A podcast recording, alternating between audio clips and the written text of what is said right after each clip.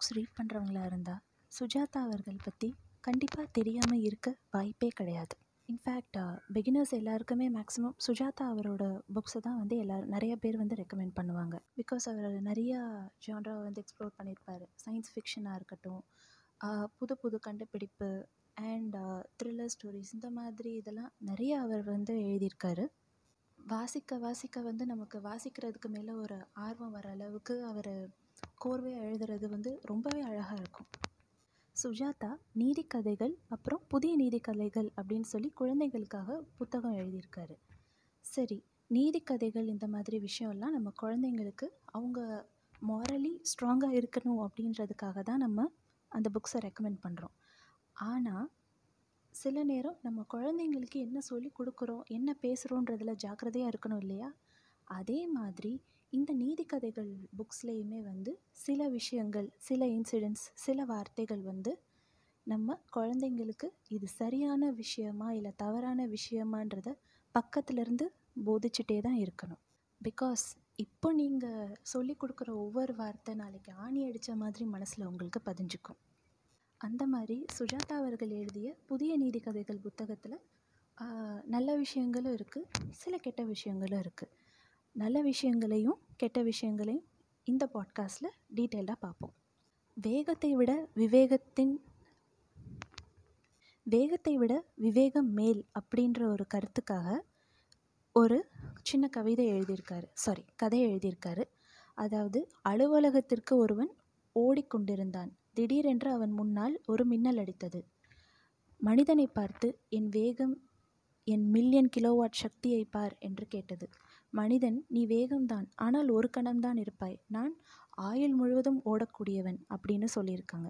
தென் நேரம் அப்படின்ற ஒரு கதையில் ஒரு இளைஞர் வந்து டைம் இஸ் வெரி ப்ரெஷியஸ் காலம் வந்து ரொம்ப பொண்ணானது இதை வேஸ்ட்டே பண்ணக்கூடாது அப்படின்னு சொல்லிட்டு எல்லா நேரத்துலேயும் மல்டி டாஸ்கிங் பண்ணிகிட்ருப்பார். அப்படி ஒரு தடவை செஞ்சிட்ருக்கும்போது நியூஸ் பேப்பர் படிச்சுக்கிட்டே வந்து ஃபோர்க்கால் சாப்பிட்றேன்னு கண்ணை குத்திக்குவார். அந்த கண்ணை குத்துறனால அவர் பார்வை இழந்துருவார். இதில் வந்து அவர் என்ன நீதி சொல்கிறாருன்னா நேரத்தை விட வாழ்க்கை மிகவும் பொன்னானது அப்படின்ற மாதிரி நீதி சொல்கிறாரு ஸோ இது குழந்தைங்களுக்கு வந்து நம்ம ஒரு பர்டிகுலர் விஷயத்த ஃபோக்கஸ் பண்ணாமல் டோட்டல் லைஃபே வந்து நம்ம ஃபோக்கஸ் பண்ணணும் அப்படின்ற மாதிரி ஒரு நல்ல எக்ஸாம்பிள் வந்து எடுத்துகிட்டு போகுது. இந்த பர்டிகுலர் பாட்காஸ்ட்லேயே நான் எல்லா ஸ்டோரியும் சொல்லிட்டேன்னா உங்களுக்கு புக்கு ரீட் பண்ணும்போது அதோட சுவாரஸ்யமே போயிடும். அதனால் இனிமே ஒன்று ரெண்டு கதைகளை மட்டும் சொல்லிவிட்டு அதில் அவர் சொல்லியிருக்கிற நீதியை மட்டும் நான் சொல்கிறேன் புதுசாக மரபா அப்படின்ற ஒரு கதையில் என்ன நீதி எழுதியிருக்காருன்னா உயர்வும் தாழ்வும் செயற்கையான வேறுபாடுகள் அப்படின்ற மாதிரி அப்படின்னு அவர் எழுதியிருக்காரு.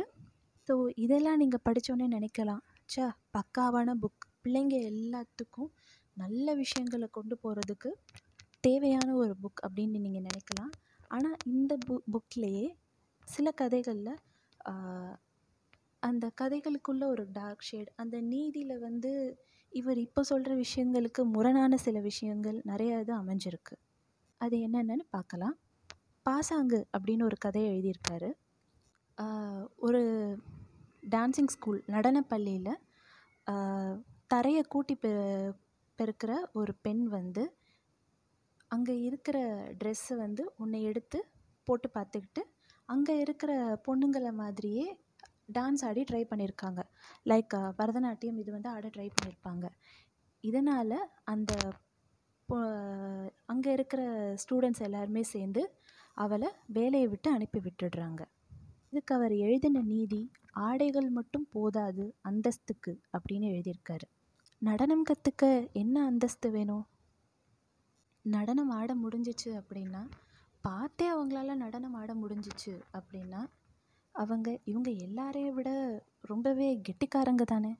அப்புறம் என்ன இவருக்கு அந்தஸ்து போதாது அப்படின்ற மாதிரி எழுதியிருக்காருன்னு எனக்கு ரொம்ப உறுத்தலாக இருந்துச்சு. தென் செல்லப்பிராணின்னு சொல்லி ஒரு கதை எழுதியிருந்தார். அதில் நீதி என்ன இருந்துச்சுன்னா தமாஷ் பண்ணவும் சில தகுதிகள் வேண்டும் அப்படின்னு எழுதியிருப்பார். இந்த மாதிரி குத்தலாக பேசுகிறது ரொம்பவே தவறான ஒரு விஷயம். யாரையுமே வந்து தகுதி இருக்கா? தராதரம் இருக்கா? அப்படின்ற மாதிரி கேட்குறது ரொம்ப அஃபென்சிவான ஒரு வேர்ட் அப்புறம் பாட்டோ பாட்டு அப்படின்ற ஒரு கதையில் நீதி எழுதியிருக்காரு. கற்பனை திறமைகளை நாடினால் இயற்கையான திறமை பறிபோகும் அப்படின்னு. மனிதனை பற்றி நேச்சுரலாகவே நல்லா தெரிஞ்சவங்களுக்கு அதாவது சயின்டிஃபிக் நாலேஜ் இருக்கிறவங்களுக்கு நல்லாவே தெரியும். இயற்கையான திறமை ஜெனட்டிக்கலி இருக்கிற இன்டெலிஜென்ஸ் அப்படின்னு சொல்லி மனுஷனுக்கு ஒன்றுமே கிடையாது. அவன் ப்ராக்டிஸில் தான் அது வளருமே தவிர நாங்கள் இந்த தொழில் செய்கிறவங்களோட அப்பா இந்த தொழில் செய்கிறவங்க என்னோடய அப்பான்றதுனால அது எனக்கு ஜெனட்டிக்காக வர்றதோ இல்லைன்னா இதை நான் பார்த்து பார்த்து பழகுனனால இந்த ஒரு விஷயந்தான் எனக்கு வரும் அப்படின்றதோ கிடையவே கிடையாது. உங்களுக்கு எதில் இன்ட்ரெஸ்ட் இருக்கோ நேச்சுரலாக அதை அந்த வேலையை நீங்கள் செய்கிறதுக்காக நீங்கள் எஃபோர்ட் போட்டிங்கன்னா யூ கேன் பிகம் எக்ஸ்பர்ட் அதுதான் உண்மை. தென் சிலந்தியும் பட்டுப்பூச்சியும் அப்படின்ற ஒரு கதையில் திறமை மட்டும் போதாது அப்படின்ற மாதிரி ஒரு இதை எழுதியிருப்பார். ஸோ இந்த இடத்துல அவர் இன்டெரக்டாக ரேசிசம் காஸ்டிசம் வந்து இன்சர்ட் பண்ணுற மாதிரி இருந்துச்சு. ஸோ அது ரொம்ப அஃபென்சிவாக இருந்தது. அண்ட் இயல்பான குணம் மாறாது அப்படின்னு சொல்லிட்டு ஒரு கதையில் நீதி எழுதியிருப்பார். மனுஷனுக்கு இயல்புலேயே ஒரு குணம் அப்படின்றதெல்லாம் கிடையவே கிடையாது. அவங்க எந்த மாதிரி ஒரு சூழ்நிலையில் வளர்க்கப்படுறாங்க.